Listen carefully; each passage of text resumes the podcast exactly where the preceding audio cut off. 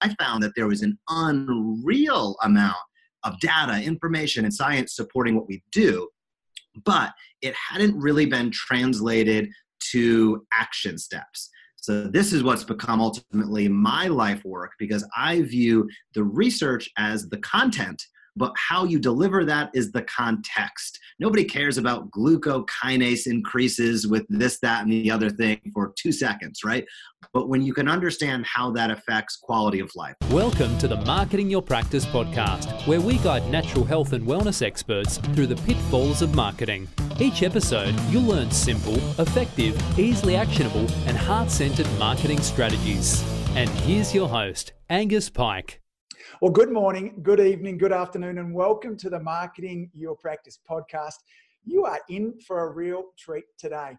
Now, today's guest is an author, a speaker, and a founder. Now, we're going to be talking with Dr. Jeffrey Langmaid.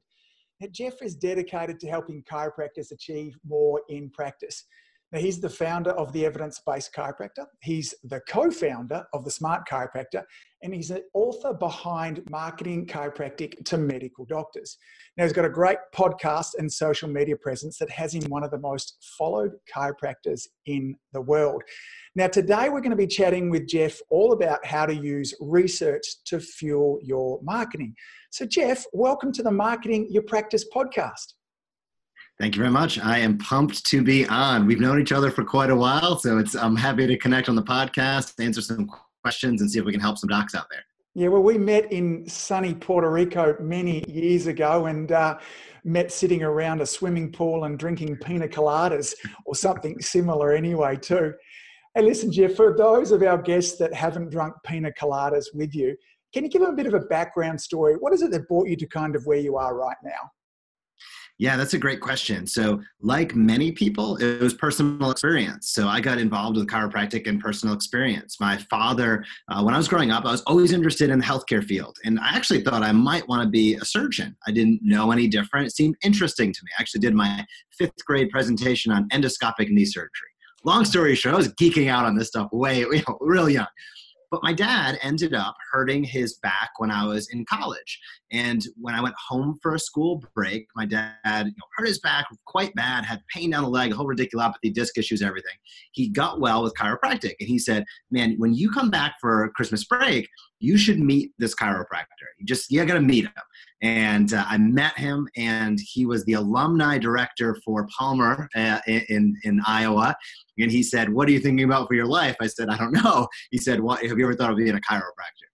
And that's what started the journey. Now, as I learned more about chiropractic, I started to discover it fell in line with what I already thought and believed more than I knew existed. I just had never had the exposure before lo and behold, the story comes full circle. I come to find out down the road, my great grandfather was a chiropractor who studied under BJ and graduated in the 1920s as one wow. of the first chiropractors in the state of Rhode Island here in the United States. So, long story short, personal experience mixed with, uh, I guess, happenstance and a little bit of good luck mixed in. Yeah, wow, what a journey up into uh, to the, that's a long way from. I'm still trying to get my head around a grade five student, uh, you know, wanting to do a report on endoscopic knee surgery. I mean, yeah, at, let's put it this way. I'm glad I didn't go that direction. yeah, well, I, I, was obsessed with my BMX at that stage, so uh, nothing is impressive at, at, at my end. Hey, I'm really looking forward to chatting with you today about this concept of research and marketing because there's a little bit of a juxtaposition through there in terms of one of these things that's often the softer side of practice, you know, marketing and, you know, this science. And, and to build a bridge between the two, because they're, they're two of my great loves. I've always been a bit of a science geek, and particularly the research and chiropractic. I've been involved in, uh, you know, research boards at Australian Spinal Research Foundation, and then I've also been a lover and a student of marketing as well. But they don't, for many people, fit kind of hand in glove. So Tell us all about it. What brought you to this kind of link? And I know you teach, you know, hundreds of docs how to do this. So tell us about this world. Yeah, so to me, it comes down to a few different things. Uh, I guess I'll give a little bit of history and how I ended up, you know, melding the two, and then we can dive into the practical application.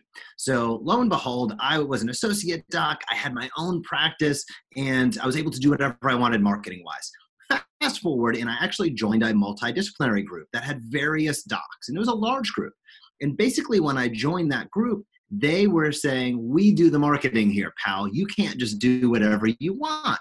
So I, you know, to condense the story down, I said to myself, well, if I can't get out in the community, I better build bridges with the other docs that I'm practicing with internally. So I started to go to spine conference, grand round, speak with them, and realized that they were making a lot of their clinical decisions based off of what they were reading in the literature. That was the first light bulb to me that said, hey, there might be a link here between bridging the gap, having a better understanding with the docs that I'm working with by showcasing the positive chiropractic research that's out there. Now, at the time, I was one of those people who probably hadn't looked at PubMed since I had graduated chiropractic school. Mm-hmm. But lo and behold, once I dove in, I found that there was an unreal amount of data, information, and science supporting what we do. But it hadn't really been translated to action steps. So, this is what's become ultimately my life work because I view the research as the content but how you deliver that is the context. Nobody cares about glucokinase increases with this, that, and the other thing for two seconds, right? But when you can understand how that affects quality of life, when you can understand what the literature is supporting in terms of the benefits you can offer the people in your community, whether it's safety, whether it's efficacy, whatever the case might be, now you're now you're on to something. And throughout my career, I've looked at that in multiple ways. One way is with healthcare providers. How do we use research to bridge the gap? I don't care if it's a medical doctor, MD, DO, midwife, doula, anybody who's seeing the other, you know, the people in your community that you could also be seeing. Those healthcare providers, no matter what type of practitioner you are, whatever what type of chiropractor you are, you should be getting out there and reaching out. And then the consumer side as well individuals like to see support. They like to know that they're going in somewhere. Referrals are one thing, but when you can spread a message that's science supported, it makes everything else downstream just that much easier. Yeah. So I kind of wonder this. So we've got not just chiropractors listening to us now, Jeff. There's Chinese med practitioners. There's uh, naturopaths. So we've got a lot of this kind of complementary practitioners. And I wonder because is there two different conversations? If I'm wanting to begin a conversation to start referral pathways happening between traditional healthcare? Do I need to communicate them in a different way than I do, for instance, to directly to my community? What what have you found with regards to that? Yeah, there definitely are some differences. I want to be super clear about this though. It doesn't mean changing your message as a healthcare provider, you want to find the right dance partners. And not everybody's going to be that right dance partner. And that's A OK. So as you reach out to other healthcare professionals, I know for some providers, that can be intimidating almost. It's like, I don't know if I want to get out of my comfort zone. What are they going to think of me? What do I say? All of that. But don't worry about that. You want to find those individuals, those other healthcare providers that resonate with you. That's why I don't care about what letters are after their name, because that's going to depend upon you and your practice and your goals. But to answer your question specifically, I'll use an example of, let's say, a spinal disc issue, right? So if you're communicating uh, the latest research on a spinal disc to another healthcare provider, you might be more technical. You might be talking about, for instance, you know what we've discovered with cervical radiculopathy is with x amount of care we see this percentage of improvement that's going to speak to some uh, healthcare professionals right it's technical it's getting into the nitty gritty Whereas from the consumer side, you might take that same information but recontextualize it, the context, right? And say, is your arm pain coming from your neck? Well, now you've started that conversation in a consumer friendly way where you can talk about the disc and a radiculopathy in a way that's not intimidating, that's not overbearing, and not over the head of the audience. It might still stem from the same paper, but how you approach those conversations may be different depending upon your audience. Yeah, I, I see. I've employed uh, loads of new graduates as associates over the last kind of 20 years. And we graduate full of all these big, impressive words, and many of them are quite young. And one of the way they want to show how clever and mature they are is by using all these big words. And what they don't realize is that often that has the exact opposite impact um, you know that we want it to, to, to, to, have the end result we want to do is kind of communicate and build a relationship so where where do we find the research? What kind of research works best? Um, you know, are there, if we're communicating, because I'm thinking if I'm communicating with the local medical doctors, then they mm-hmm. might have more of a concern in around safety and efficacy. But I guess my community's got that same kind of thing. Are there slight differences other than the language that we use? Yeah, I think the approach. So, for instance, I'll give an example. When when we teach docs and talk about reaching out to other healthcare providers, we talk about doing it through three major channels. You got to build your target list and go through that. But then from there, we like to communicate through case notes, through research updates and through meetings. So, case notes is updating those other healthcare providers that you're co managing the patient with, whether they know it or not. It doesn't mean they've referred in, but if you're co managing the same patient, it's a great idea to send a case note because it shows the social proof that you co manage and that you exist. It also shows the great results. I view a case note as a patient centric testimonial. As long as you have that patient permission, you want to get those out there. Showcase the great results that you're getting to the other healthcare providers.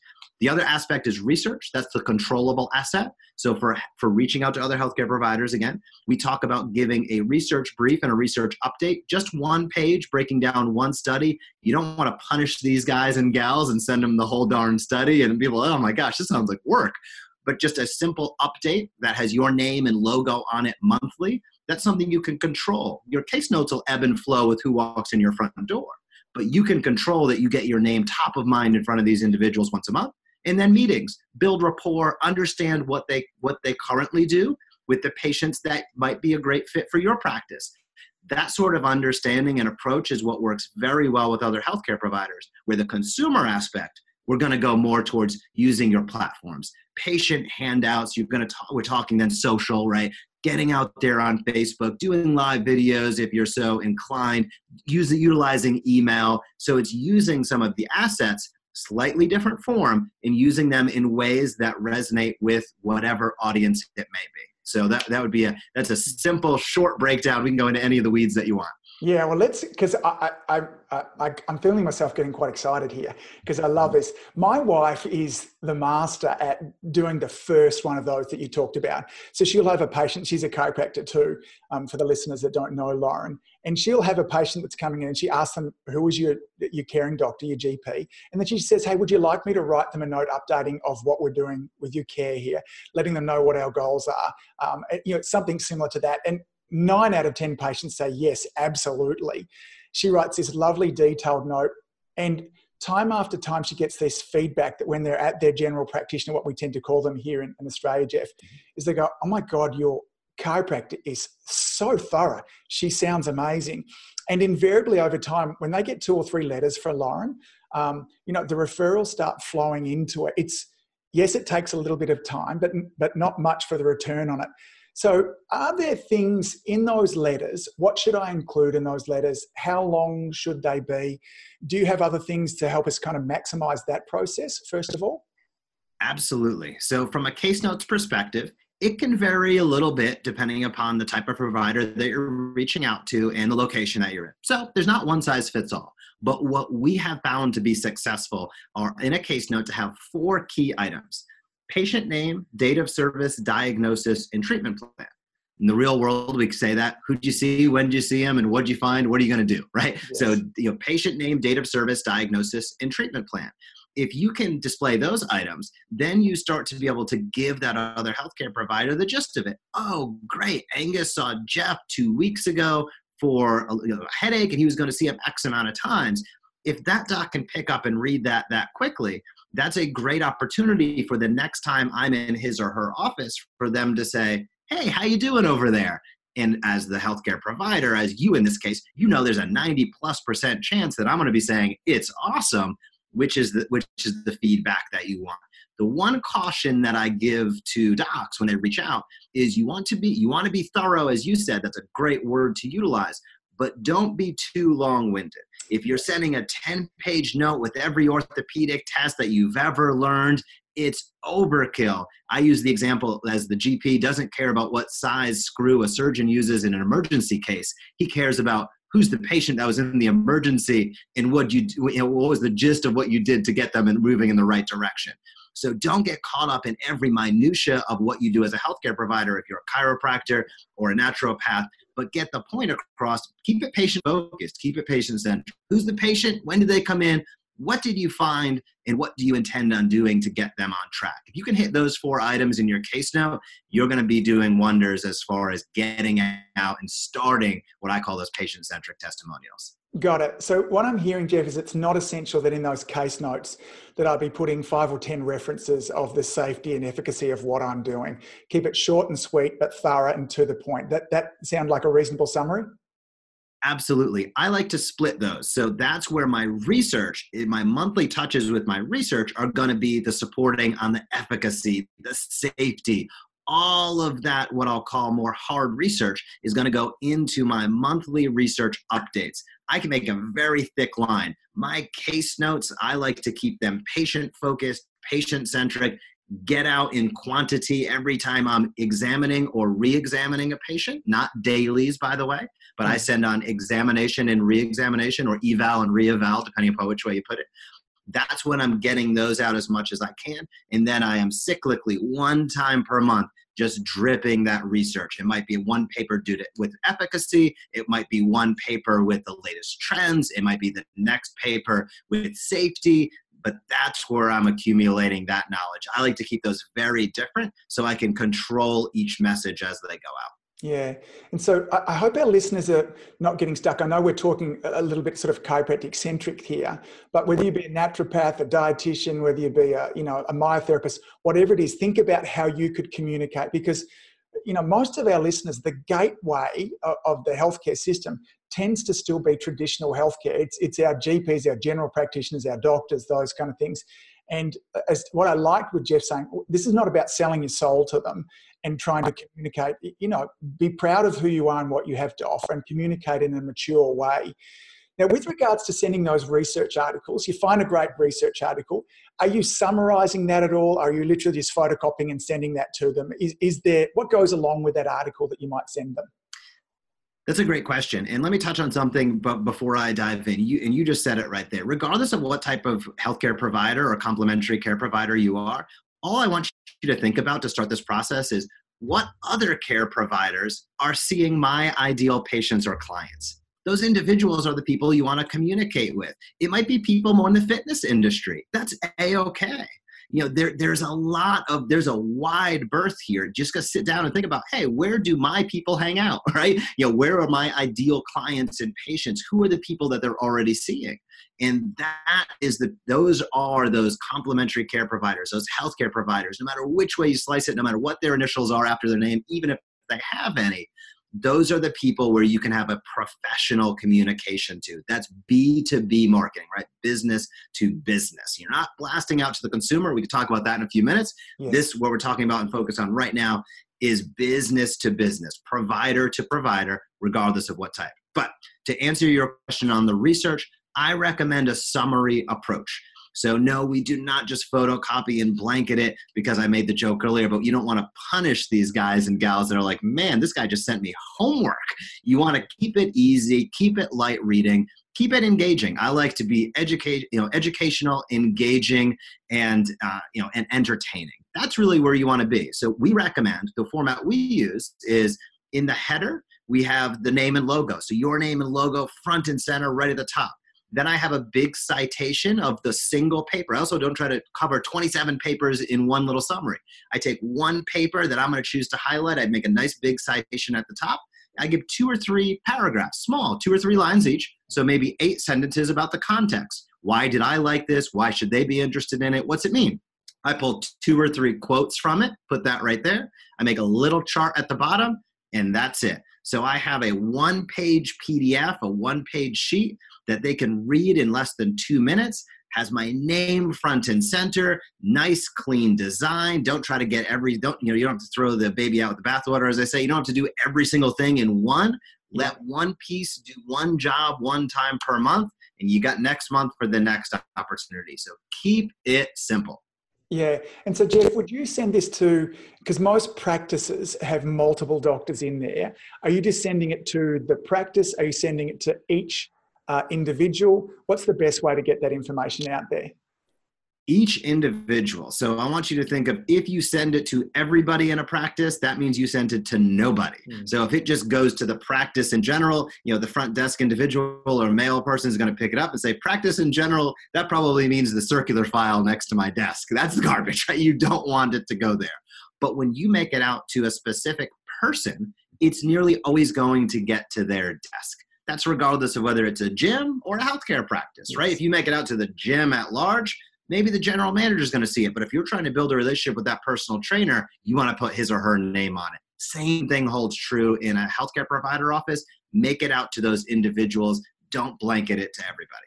Yeah, got it. And I would imagine, like many of these things in kind of direct mail, if you can kind of handwrite the envelope, the more specific and personal you can make it, the better chance it is to be uh, opened. When you're first sending this out and you're sending it to somebody for the first time, is there anything that you do with the first one that goes out? I'm just thinking if I happen to be a kind of general practitioner and I got one of these kind of out of the blue from Jeff, never heard of him beforehand, it might be a little confusing for me. So, is there a way to begin that relationship?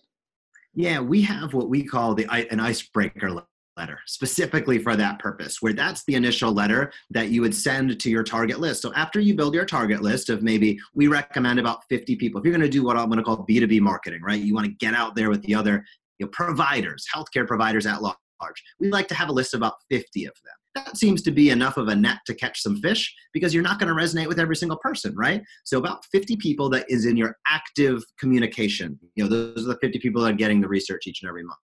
The first time that you send, we love talking about sending an icebreaker letter.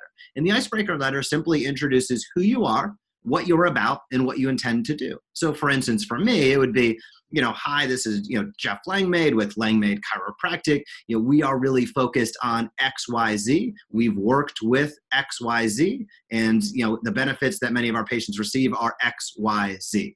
Now I'm reaching out to you today because you know we're making. A, I'm paraphrasing and going off the cuff right here, but you know it'd be something to the effect of then the next steps, right? You know we're making an effort to reach out to the other providers in our community. So you're going to be seeing updated case notes for anybody that we co-manage. And one other thing that we love to do for our referral partners is update you with simple, actionable pieces of research that you'll see around the first of every month, labeled from our office. We'll also reach out in a couple weeks to see if we can chat, learn more about what you guys are up to, and see if there's any you know any way we can help you in your practice. And that's the third part of that cycle right? Case notes research and meetings. So i'm preemptive that i'm going to give a call in a couple weeks to set up a meeting. So that icebreaker letter sort of sets the stage for who you are what you like to see and what you're about in the next steps that you're going to be uh, you know doing with them so to speak yeah, and I want our audience to kind of catch on that because there's a couple of parts of Jeff's language there that were really important when he's saying, I'm going to reach out to you and see how we can help you.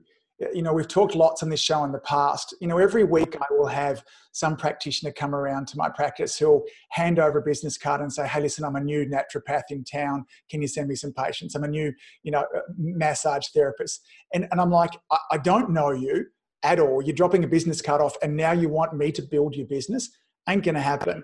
But if they came in, and every now and then I will get a savvy practitioner who'll come in who'll want to know more about me. And their question is this Angus, I want to find out what kind of patients you'd like me to refer to.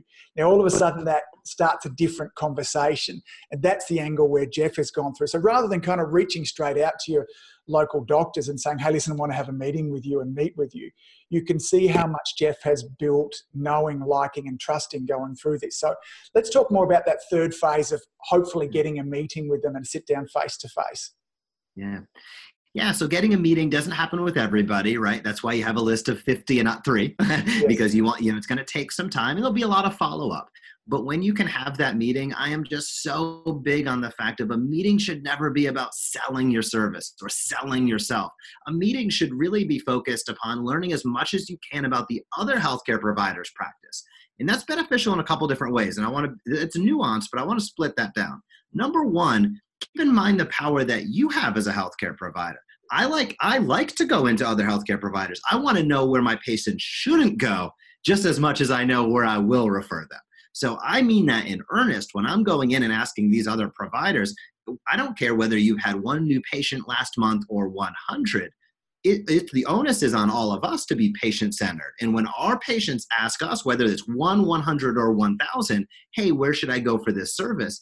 I want to be able to give them an educated uh, assessment. And I want to be able to give them as close as I can to firsthand knowledge of, hey, I've met them, I would go here myself. Or I want to be able to steer them clear if they're going to go somewhere and I say, you know, you know, you can go wherever you'd like, let me tell you a little bit about my experience with that practice. That's a little bit of defense, right? Because now you know they're not going to go somewhere of somebody that doesn't like you, but mm-hmm. it's also offense and good patient centered care to guide people in the right direction.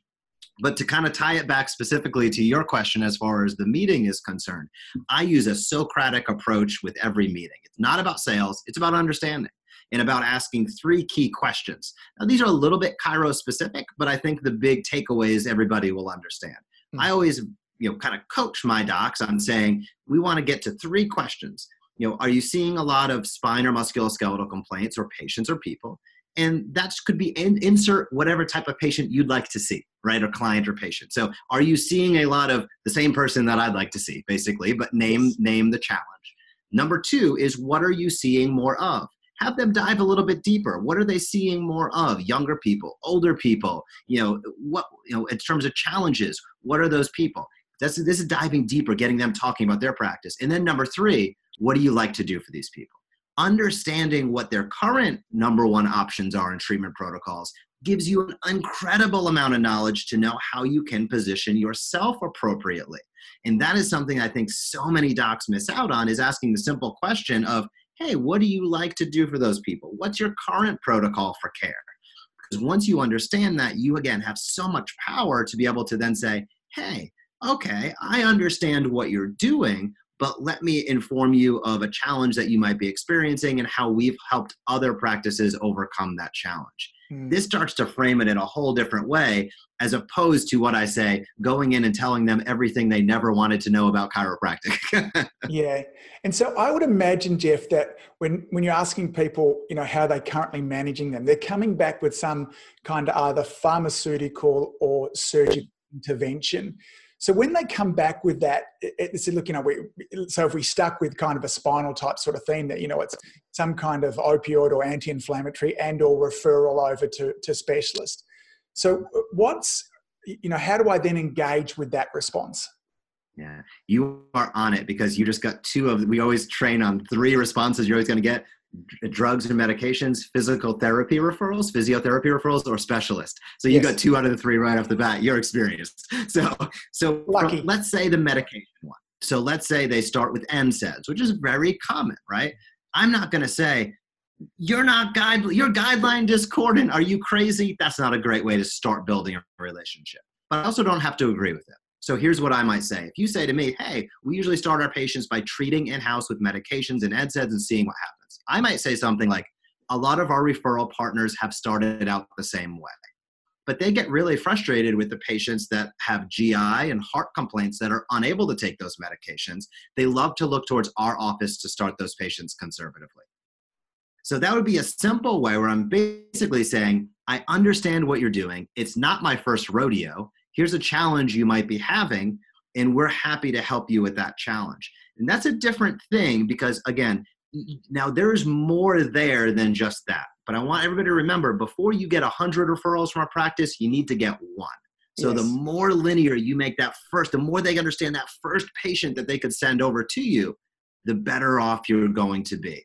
And that is really the key that we found to relationship building is it starts small. It starts with a conversation, it starts with an understanding, and that seems to be a good way to at least start the conversation with NSAIDs and medications. Yeah, and it follows one of those great relationship uh, rules of never make the person you're talking to wrong. Um, it, it just doesn't go great. And if I have to choose out of me being wrong and or me making you wrong then most times i'm going to make you wrong before i make me wrong so i like the way that when we can agree and and and move into that too I love it. I love it. I love it. Jeff, let's jump into the other side of things there too, because I know our listeners are going to want to go, okay, look, I want to head down this path of communicating straight to my community. So we've talked about how to build professional relationships for those kind of three strategies of the case notes, the research that we're sending monthly, and then the meeting. Okay, what if I want to go straight to my customer, straight to my community? where does that begin? Yeah, that's a great question. So, number one is meeting them where they're at, right? And for many people, that involves the social platforms. So, of course, there is always direct mail and radio and television. That's not my forte, so I can't really speak to that. But there's plenty of people across your social channels, whether that's Facebook, whether that's LinkedIn, whether that's Instagram, or what many healthcare providers and you know complementary care providers of all kinds miss out on communication with your inactive people. Your inactive patients and clients should be getting weekly touches from you so you stay top of mind to them. So if and when they're ready to come back in, you're not competing with everybody else on ad spend. You're the name they know, trust, and like, and you haven't fell off the planet for the last five years. Mm. That is a huge area of opportunity. So we can go either direction, either into the social platforms, how to get out there, or with the inactive patients through email. Both are super important. Hey, let's begin with the inactive clients because I, I, I want to just re- remind, and for so many conversations that I'm having with people, when we think about the inactive clients, we think that they stopped coming to see us because they stopped liking us.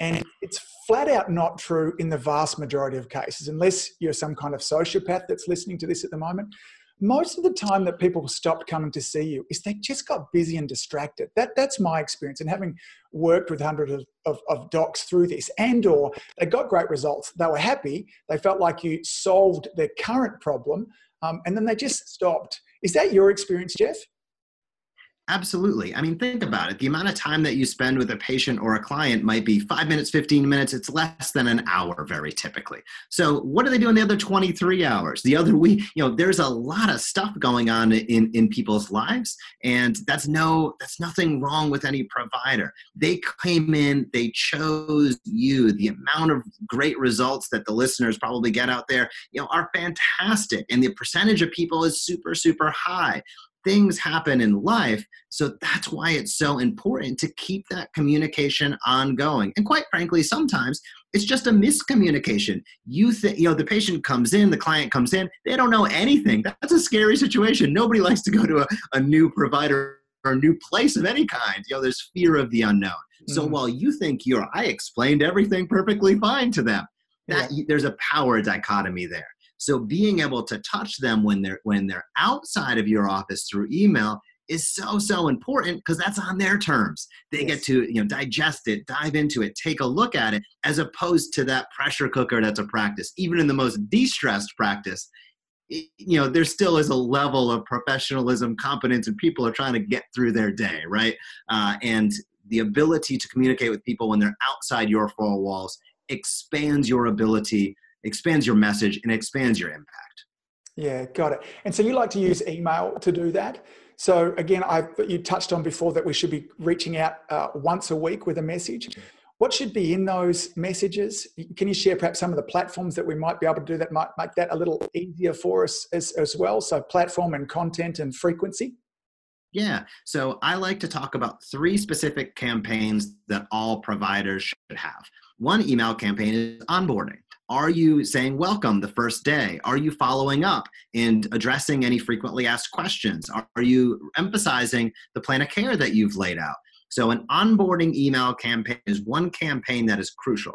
The second one is what you talked about, Angus, which is very important. That's that long term drip or nurture, as we call it in the marketing world.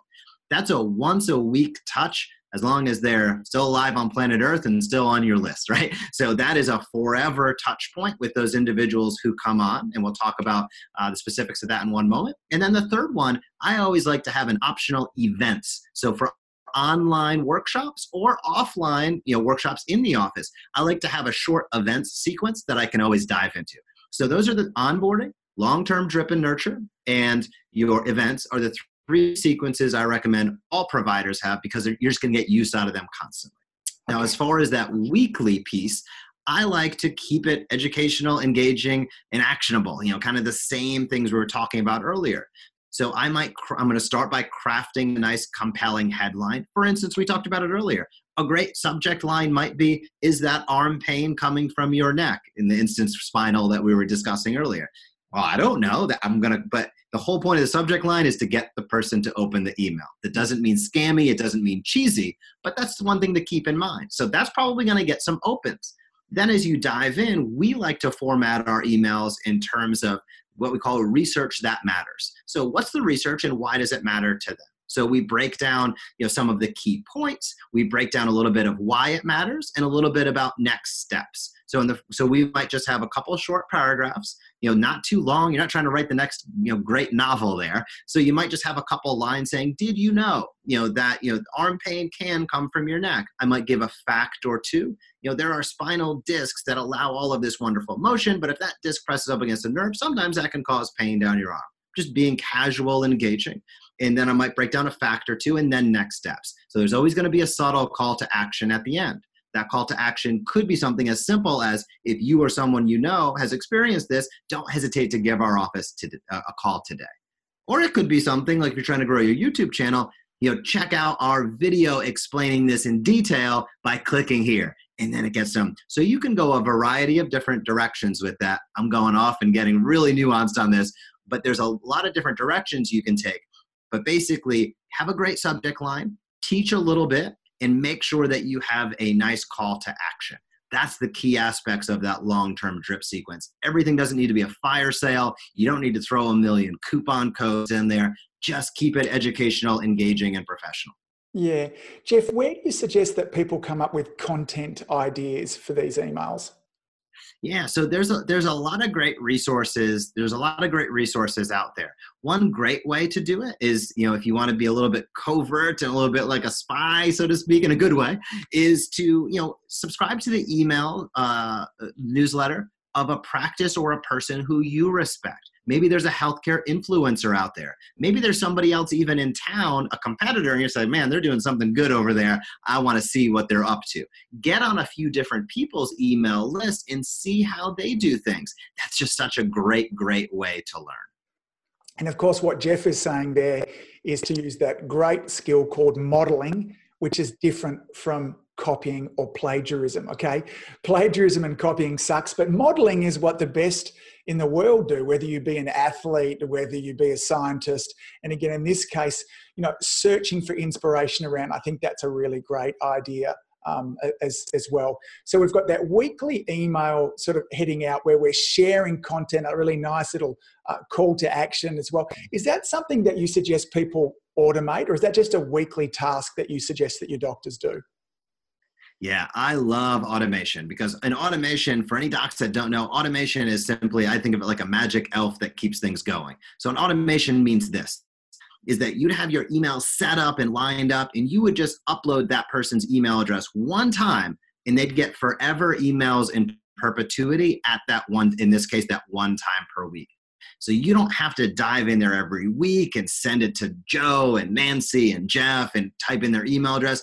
No way. The tools out there make it super easy to upload that email address one time, set it and forget it, and then those things can pump out in perpetuity. So as far as platforms are concerned, there are a bunch of different competitors: Constant Contact, AWeber, Mailchimp, Infusionsoft you name it, you know, ConvertKit. There is a vast array of uh, of email providers out there that all kind of do the same thing. There's some differences, but they all kind of do the same thing. Now, in terms of the content itself, that's where a lot of docs get tripped up on, and that, and that's something that I think the modeling, as we discussed, is a great way to look at it or look in your industry because it's just about in every single industry out there regardless of what kind of healthcare provider you are or uh, a practitioner you are there's probably somebody a service in your field that has that content pre-built and preloaded to enable you to put it on autopilot even easier yeah, Jeff is being very humble here. I was watching to see if he was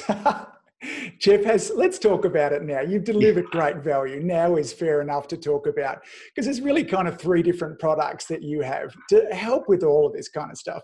You know, it's true as a chiropractor, I could do my accounting and I could wash my front windows, I could do all these kind of things there, but I choose to have people help me out with these things as, as well. Jeff, can you tell our audience, you know, there's kind of three ways that certainly that you can help people with the implementation of a lot of these things? Yeah, absolutely. So uh, a lot of this goes back to what we've been talking about. It's why I'm so passionate and just can go off. I mean, we could spend three hours, five hours or more on every single one of these uh, of these topics because yeah. it's what I live and breathe every single day. So, with what we call the evidence-based chiropractor, the evidence-based chiropractor is that full-service solution to build relationships with other healthcare providers. So, that is if you are a doc out there that wants to bridge the gap and reach out to other healthcare providers in your community, we've helped hundreds of docs generate tens of thousands of referrals. I think we have docs across four continents right now. So, you know, Antarctica is excluded and maybe one or two others, but, um, you know, but we have docs around the world utilizing the evidence-based chiropractor to reach out and we give system report, you know, the whole system report templates, guides, modules, and that weekly or excuse me, monthly research to get out there all in your customized template. We take care of all the back end work for that. So that's been super valuable throughout time. But as you can imagine, as years went on of us doing that, we started to hear exactly the question that you asked earlier. But what about the consumer side? What about the people in my community? And that's where we developed the smart chiropractor. The smart chiropractor is the consumer side, still research based and evidence informed, but it's all of the social components social media graphics, video scripts, videos done for you, patient education handouts, the whole kit and caboodle that takes place within the smart chiropractor. So if you've struggled with the time it takes to write the content, which I know almost every doc out there does, or the exact strategy to implement it, smart chiropractor is definitely something you'd want to take a look at. And finally is the email solution, which we call Chiro emails. That's the full scale automation. We build out all three of those campaigns that we talked about and then we preload all of the content in. So you don't have to worry necessarily even about modeling anything else. We build it in there all for you. So actually, Chiro emails is included in the Smart Chiropractor. Smart Chiropractor is super robust, but we know there's some docs out there that really do a great job with their social media, but just don't have time for the email. So we offer Chiro emails separately, a la carte, for those docs that would just like that or if you come on board with the smart chiropractor you get chiro emails with within that. So all the tools are out there. These are all the questions that i received over the last 10 years of kind of you know being in the chiropractic space and speaking and traveling just the same as as you have. We start to hear the same questions come up quite frequently. And a lot of it was how do i how can i generate referrals from other healthcare providers? That's where the evidence-based chiropractor in my own pain points in that practice you know that's where that started. And then the expansion of that to the consumer side and the refinement of it and just this past year adding in the email component was something that took us a long time because we wanted to make it awesome and perfect and i think we got there yeah, wonderful. And so, for all of our listeners, if you head on over to adiomedia.com forward slash podcast, you'll be able to find the episode with Jeff and I there. And on all the podcast notes, I'll have links to each of those, as well as many of the other things that we've spoken about today. So, Jeff, you have gone above and beyond today. I, I feel like we probably could easily spend another two or three hours chatting through all of this. But I, what I'm hoping is that so often for so many of our listeners, marketing can become overwhelming. And for some of you, that idea of reaching directly out, you know, to the practitioners will really excite you. It'll be something that you can sink your teeth in. And for others of you, it'll be, no, look, I really want to go this, you know, I've got this enormous number of inactive patients who I've helped in the past but have just disappeared. You know, there's a pathway through there where there, you know, there's enough that we've talked about today to get you started. And if you want help, then Jeff is the man to go to. Then, of course, we haven't really even touched on. I think we might need to do a round two of, you know, communicating straight through the social platforms. Um, you know, there's there's plenty of content. I'm sure you can work out how to extrapolate that as well. So, Jeff, thanks for being so incredibly generous uh, with your wisdom today. Any final thoughts before we say goodbye? My my the world needs the care that your listeners give. So get out there, be that leader in your community, get out there, find your voice, take action. That is the most important thing. As natural healthcare providers, conservative healthcare providers, we have so much to offer the world, but a lot of us get trapped in the four walls of our practice. So think big, get out there, have fun, take some chances along the way, and make sure you're always serving your community, putting the patient first. When you do that, you are on the right road to success, in my opinion, no doubt about it. Well, Jeff, I can't add to that any further. Jeff, thanks for all that you do. Keep saving lives. And thanks for joining us on the Marketing Your Practice podcast. See you soon, mate. Bye bye. If you enjoyed listening to this podcast, you have to come and check out the Community Influencer Program. It's my monthly coaching program where we take all this material and I'll work one on one with you to apply, implement, systematize, and help guide you and your practice to the next level. Now, you can join me on over at adiomedia.com forward slash join. That's adiomedia.com forward slash join. I'd love to see you in there.